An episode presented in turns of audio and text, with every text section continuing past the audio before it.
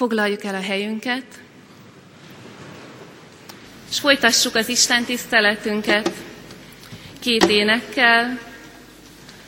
Jó az Isten tisztelet elején megvallani a méltatlanságunkat, hogy nem természetes, hogy az Isten elé jövünk, ez lesz, ezt tesszük az első énekben, és ugyanilyen jó megvallani az Isten szeretetét, erről szól majd a második énekünk.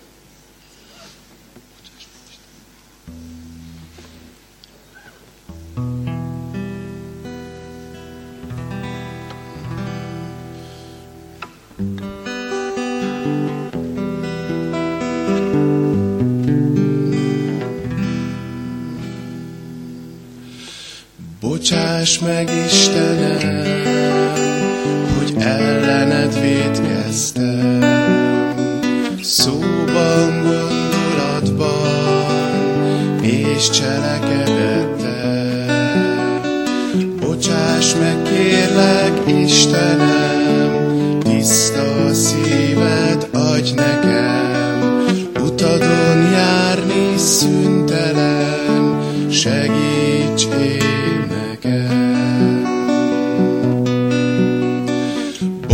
Bocsáss meg, Istenem, hogy ellened védkeztem, szóban, gondolatban és cselekedettel.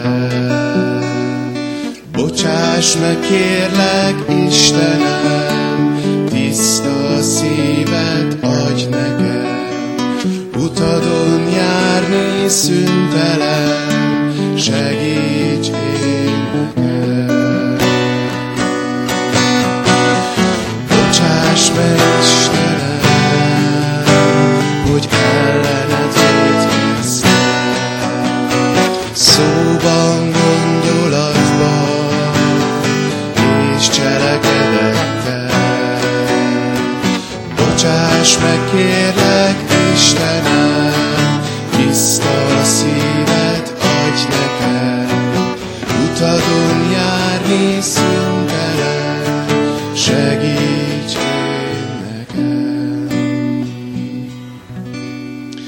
Néhány szót hadd szóljak, hogy miért ezeket az énekeket énekeljük. Ezek az énekek az úgynevezett bárányos énekeskönyvben találhatóak meg. Ezek gyermekénekek, amelyek a maguk módján nagyon egyszerűen eh, és igei módon kifejezik azokat a gondolatokat, amelyek eh, bennünk vannak, és eh, gyermekek számára is érthetően és könnyedén kifejezik ezeket a gondolatokat. Következő énekünk a mennyei jó atyám nagyon szeret engem kezdetű lesz.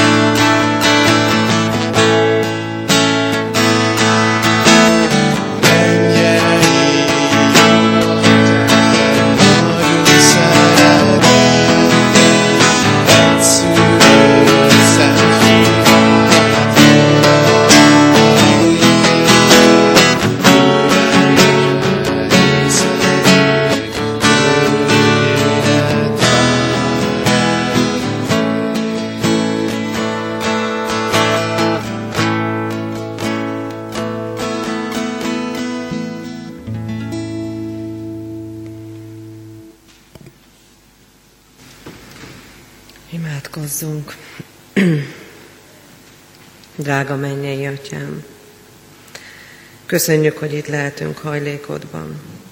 Köszönjük az ének szót, az ige hirdetést, bizonyságtételt. Hisz annyi tévegés, kavarodás, kétség, dadogás van az életünkben. Szeretnénk ezeket most mind elét hozni. Könyörülj rajtunk, Urunk, és bocsáss meg védkeinket Jézus Krisztus által. Kérlek, hogy munkálkodj szívünkben, hogy hiteles bizonyságot tudjunk tenni rólad a hétköznapokban is. Adj gondolatokat, szavakat, hogy helyesen tudjuk ezt közvetíteni.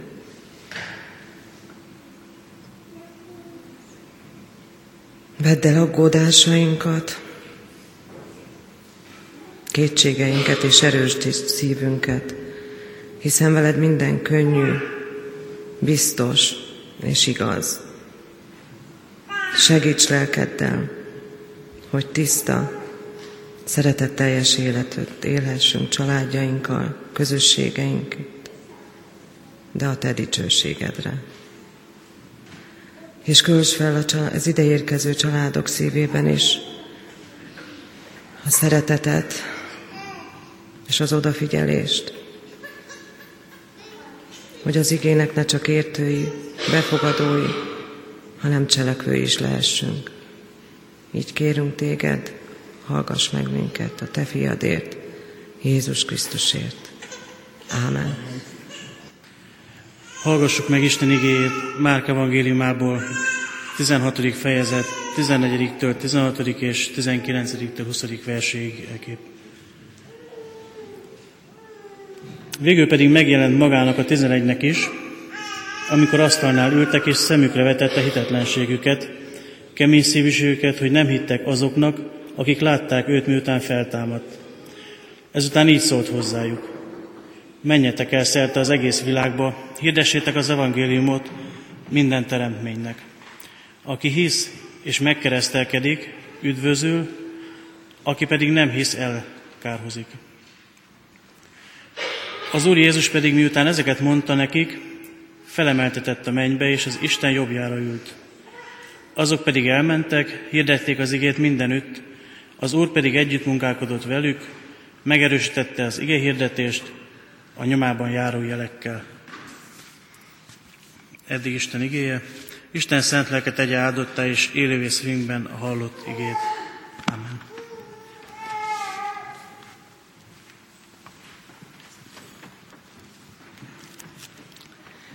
Egy mondatot szeretnék kiemelni az előbb hallott igerészből, és ennek alapján szeretnék én is bizonyságot tenni.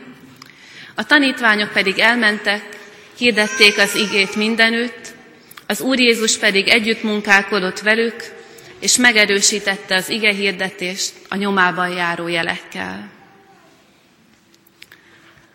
A múlt héten kint voltunk néhány napot az általános iskolán két harmadik osztályával Emmausban.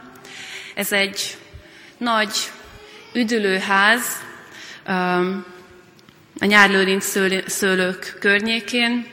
A gyülekezetünk tartja fenn, és azért megyünk ki oda gyerekekkel, felnőttekkel, hogy legyen egy olyan hely, ahol semmi sem vonja el a figyelmünket egymástól és az Úristentől.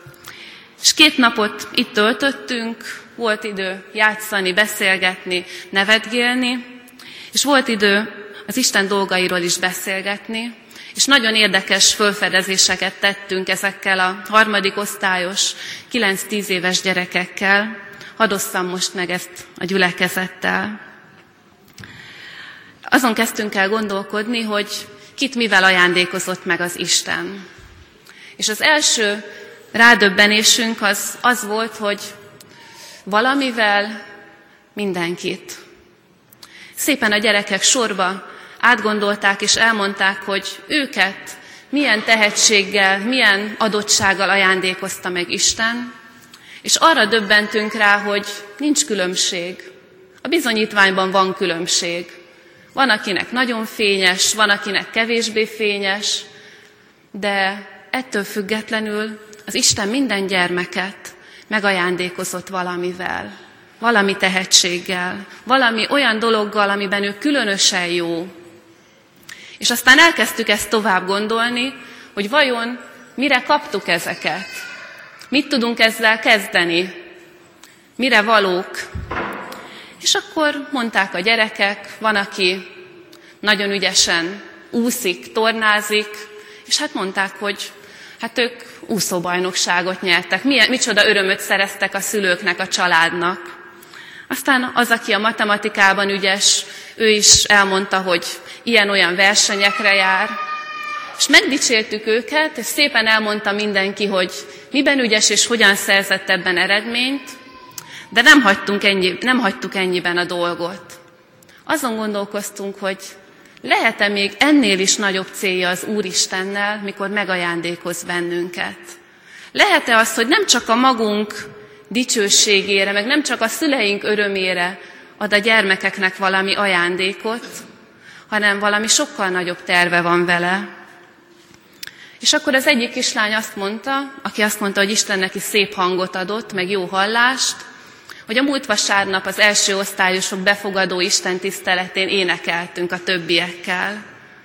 És akkor rájöttünk arra, hogy ja, hát a szép hang, amivel meg lehet örvendeztetni nem csak anyát, apát, hanem egy egész gyülekezetet. Amivel az első picikék, akiket ide behozunk a templomba, sokaknak szinte ismeretlen, talán ijesztő hely, azt érzik, hogy egy csapat gyermek énekelve szeretettel fogadja őket. És rájöttünk arra, hogy na hát, a szép hangot azt az Isten nem csak magunkért adja nekünk, hanem mindenkiért. És akkor már jöttek az ötletek, hogy akinek az úszástól erős a karja, mi mindenre tudjuk ezt, tudja ezt használni. Mi mindenre adhatta neki az Isten, hogy másoknak használjon vele szeretetben. És az volt a beszélgetésünknek a végső nagy következtetése, hogy Isten, ha ajándékot ad nekünk, azt sohasem csak a magunk hasznára és a magunk örömére adja, hanem mindig olyan ajándékot kapunk, amit lehet szeretetben másokért és másoknak használni. Miért mondom ezt el? Hát azért, mert abban az igében, amit hallottunk, a tanítványok szintén ajándékot kapnak találkoztak a föltámadott Jézussal, és az a hit, ami eddig is megvolt bennük, az most hirtelen kiteljesedik, megerősödik, életet adóvá válik. Rádöbbennek arra, hogy Jézus Krisztus, akit ők eddig is szerettek, ismertek valahogy, az ő életükben az egyik legnagyobb ajándék. És Jézus nem azt mondja nekik, hogy hát akkor kerek az élet, ennyi. Hanem azt mondja, hogy hitet kaptatok, akkor menjetek el, és adjátok tovább.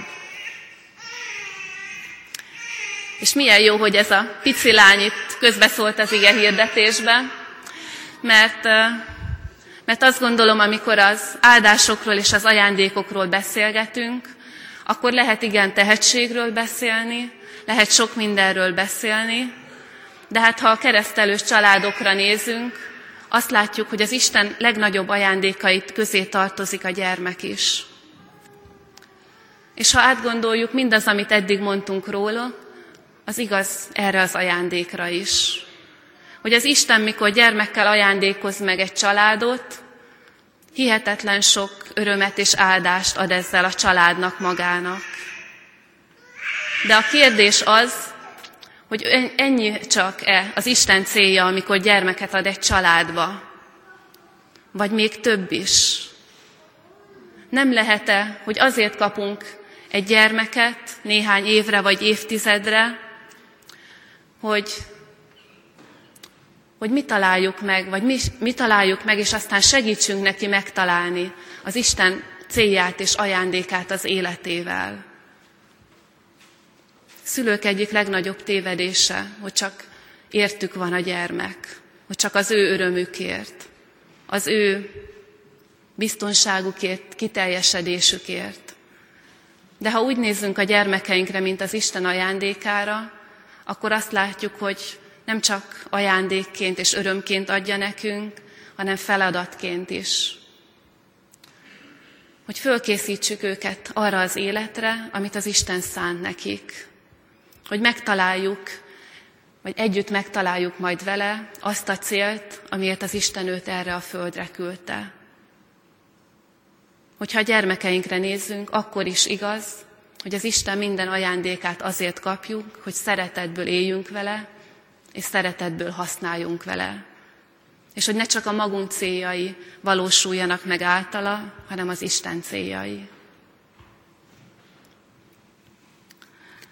És hogyha még egy lépéssel tovább megyünk, ha már átgondoltuk, hogy milyen tehetségeket, lehetőséget adott nekünk az Isten, ha átgondoltunk, hogy a gyermekeinkben milyen ajándékot adott az Isten, akkor az igen, ige által átgondolhatjuk, hogy a hit ajándékát mire kaptuk. Itt van ez a 12 tanítvány a fölolvasott igében. Ugye ők Jézussal együtt voltak három évig, meglátták benne a szerető és hatalmas Istent, aztán látták őt meghalni a kereszten, és egyszer csak Jézus újra ott van közöttük, ahogy megígérte, él. És azt mondja, hogy nekem adatott minden hatalom. Én a segítségetek vagyok a földön, és látjátok, legyőztem az életet, segítségetek leszek a halálban és a halálon túl is. A tanítványok megkapják a hit ajándékát. És akkor Jézus azt mondja nekik, ne tartsátok meg magatoknak. Menjetek el, és hirdessétek az igét mindenütt. Hirdessétek az evangéliumot, a jó hírt mindenütt. És azt olvassuk, hogy ezt teszik, mondják, akinek csak tudják, és úgy folytatódik az ige, az Úr Jézus pedig együtt munkálkodott velük, megerősítette az ige hirdetést a nyomába járó jelekkel. Tulajdonképpen erre hív bennünket az Isten, mikor hitet ad nekünk, hogy adjuk tovább, és ő pedig majd megerősíti a bizonságtevő szavainkat. Tudom, hogy több másodikos, harmadikos gyermek van itt a templomban. Nem tudom, hogy elértétek-e már azt a kort, amikor elkezditek szeretni a vicceket, és elkezditek mesélni a családban.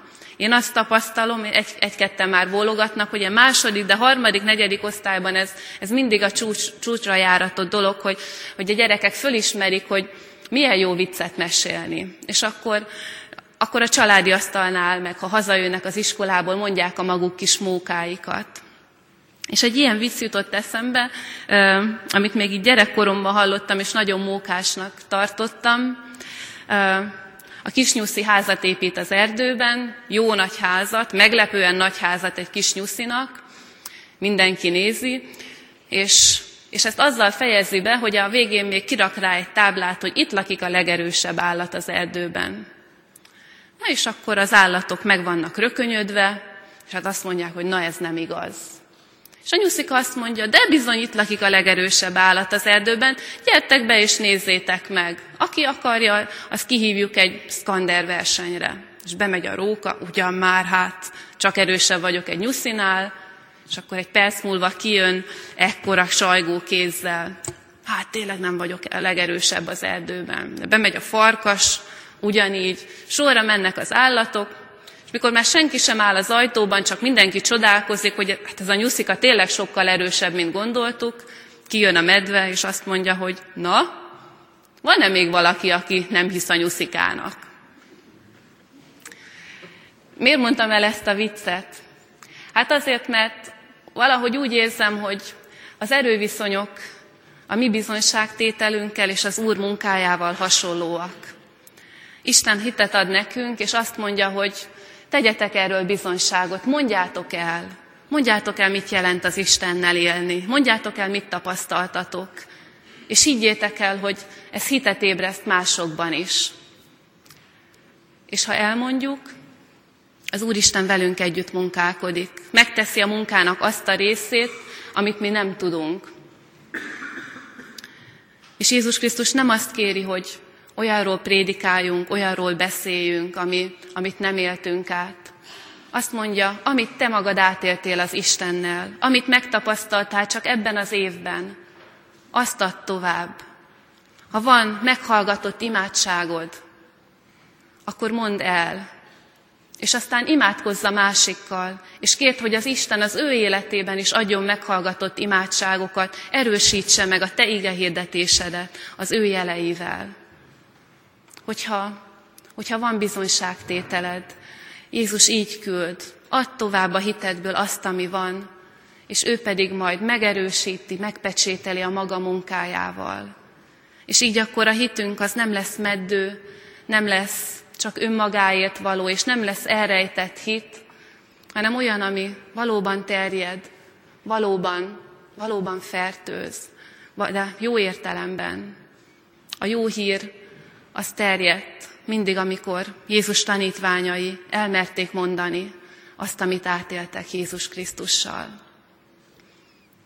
Hát adjunk hálát az Istennek a hitünkért, ami van, azért, ahol tartunk, és, és használjuk azt, tegyünk róla bizonyságot, és higgyük azt, hogy Jézus Krisztus majd valóban ilyen nagy erős medveként elvégzi a munkát, megerősíti, ami sokszor nyuszika, bátortalan ige hirdetésünket.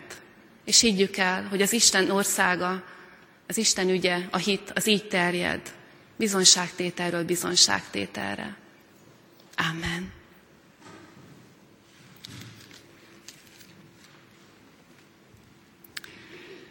Egy éneket énekeljünk, ezzel is erősítsük meg magunkat abban, hogy elég nekünk a kegyelem.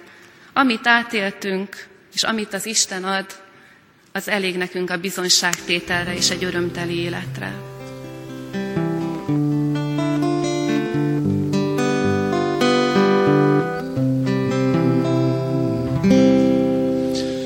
Elég neked a mennyei kegyelem, nem kell mindig erősnek lenned, amikor valahogy semmi sem sikerül, lehajol hozzád Istenem.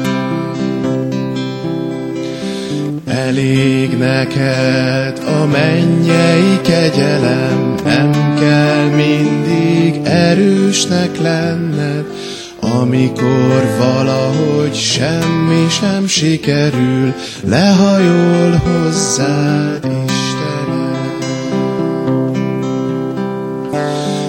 Elég neked a mennyei kegyelem, nem kell mindig erősnek lenned, amikor valahogy semmi sem sikerül, lehajol hozzád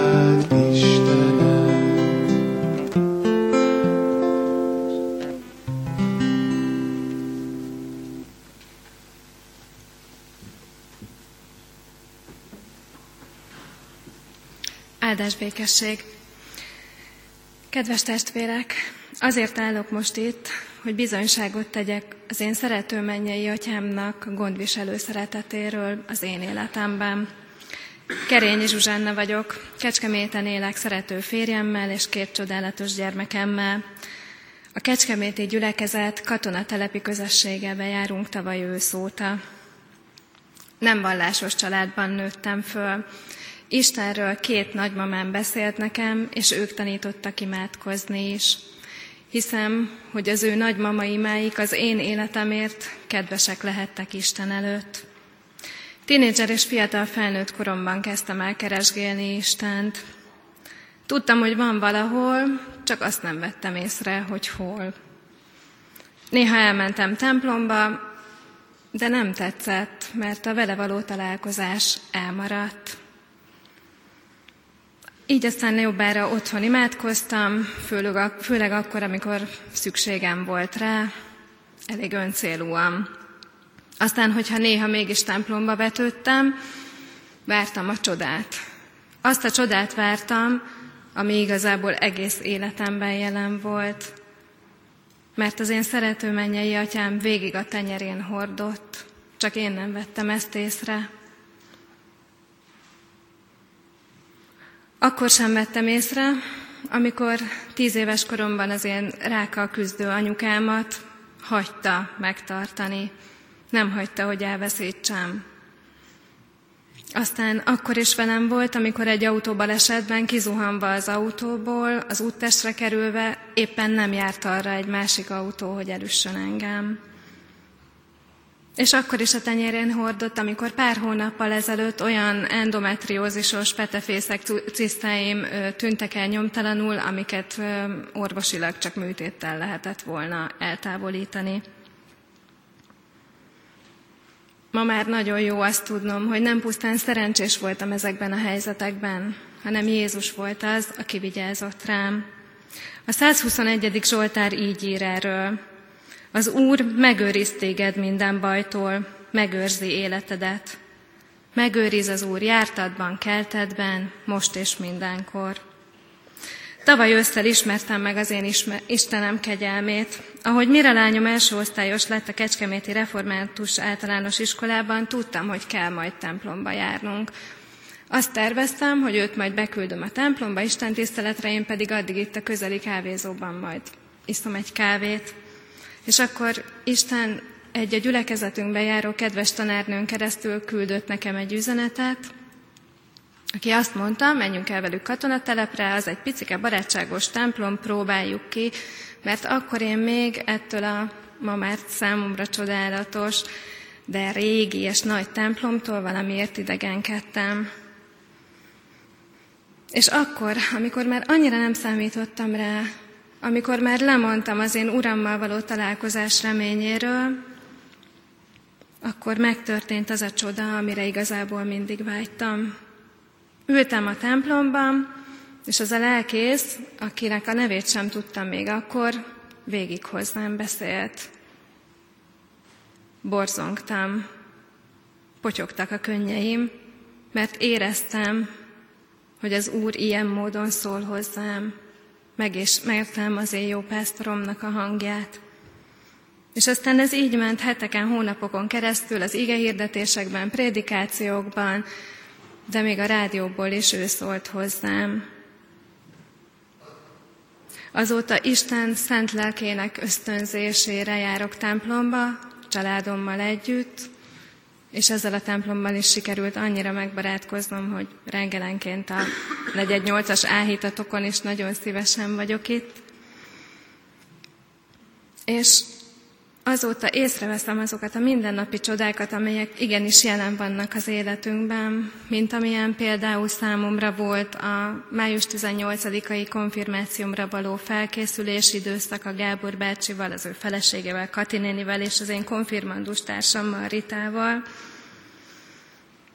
És hálát adok minden nap az én mennyei atyámnak, azért, hogy felém jött, hogy átölelt a szeretetével, és hogy tudom, hogy soha nem hagy el, mert úgy szerette Isten a világot, hogy egyszülött fiát adta érte, hogy aki hisző benne, el ne vesszen, hanem örök élete legyen. Ámen.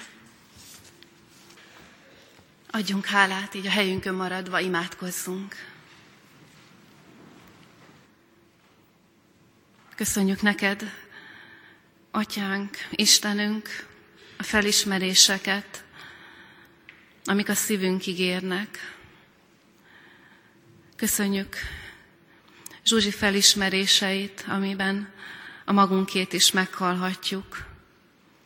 Hogy te olyan Isten vagy, olyan Atya vagy, aki a kezdetektől fogva ismersz bennünket, a kezedet fölöttünk, rajtunk tartod, hogy az életünk az megtartott élet volt eddig is, és hihetjük, hogy az lesz ezután is. Áldunk téged ezért. És áldunk téged azért, hogy te nem unsz meg bennünket egy olyan életre hívni, ahol, amiben te vagy a főszereplő, amiben naponta kapcsolatban lehetünk veled, kíváncsian várhatjuk a szavadat, az útmutatásodat, ahol még hihetjük, hogy a, a fájdalom, a rossz, még a bűn is a javunkra lehet. Köszönjük neked ezt a hitet, és ezért könyörgünk kivétel nélkül mindannyian, ajándékozz meg bennünket a fiatban való hitbe, hittel. Amen. Együtt fönnállva mondjuk el azt az imádságot, amire Jézus Krisztus tanított bennünket. Mi, atyánk, aki a mennyekben vagy, szenteltessék meg a te neved. Jöjjön el a te országod, legyen meg a te akaratod, amint a mennyben, úgy a földön is. Minden napi kenyerünket add meg nékünk ma, és bocsásd meg védkeinket, miképpen mi is megbocsátunk az ellenünk védkezőknek. És ne vigy minket kísértésbe, de szabadíts meg a gonosztól, mert tiéd az ország, a hatalom és a dicsőség mind örökké. Ámen. Foglaljuk el a helyünket, és Edith néni tanítja nekünk az aranymondást. Mai igénket, aranymondásunkat kell most a szívünkbe és a fejünkbe vésni, hogy megjegyezzük, és ne csak kis papíron, hanem a szívünkben tudjuk magunkkal vinni majd. Elolvasom az igét, azt kérem, hogy figyeljük meg, hogy melyik testrészünk szerepel benne. Legyen velünk, Istenünknek, az Úrnak jó indulata, kezeink munkáját tedd maradandóvá. Eddig az igénk. Na, vannak már ügyes gyerekek. Ákos? A kezünk, nagyon ügyes vagy, a kezünk szerepel benne. A kezünket hívjuk most segítségül az aranymondás megtanulásához. Kérem szépen, hogy készítse elő mindenki mind a két kezét, és most nyissuk szét a tenyerünket, Leventével mutatjuk itt az úrasztalánál, érintsük össze a mellettünk levő kezével, mert igazából így lesz a mi kezeink munkája igazából maradandó, ha együtt kéz a kézben végezzük, és kérjük el Istenünk jó indulatát. Mondjuk együtt az igét rajta. Legyen velünk Istenünknek, az Úrnak jó indulata, kezeink munkáját tedd maradandóvá. Amen. Nagyon köszönjük az aranymondás megtanítását Edith néninek, és azt különösen, hogy olyan formában tanította meg, hogy még én is meg tudtam jegyezni, és rögtön az első után el tudtam mondani.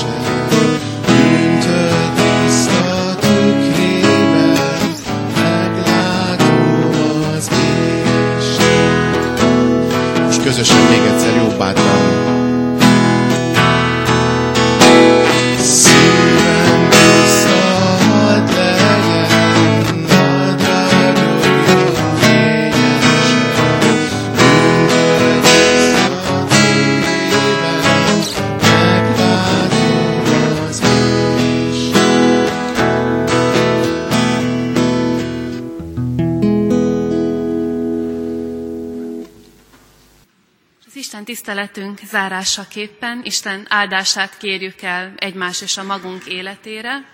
Először ehhez azt kérem, hogy ismételjük át a tanult aranymondást, ami áldás is. Legyen velünk, Istenünknek, az Úrnak jó akarata, jó indulata, kezeink munkáját tedd maradandóvá. Akkor még egyszer, mert én is rontottam. Legyen velünk, Istenünknek, az Úrnak jó indulata, kezeink munkáját tedd maradandóvá. És arra kérem a gyülekezetet, hogy álljunk fel, és egymás kezét megfogva kérjük el Isten áldását így az életünkre. Legyen velünk, Istenünknek, az Úrnak jó indulata, kezeink munkáját tedd maradandóvá. Isten áldja meg mindannyiukat, áldás békességet!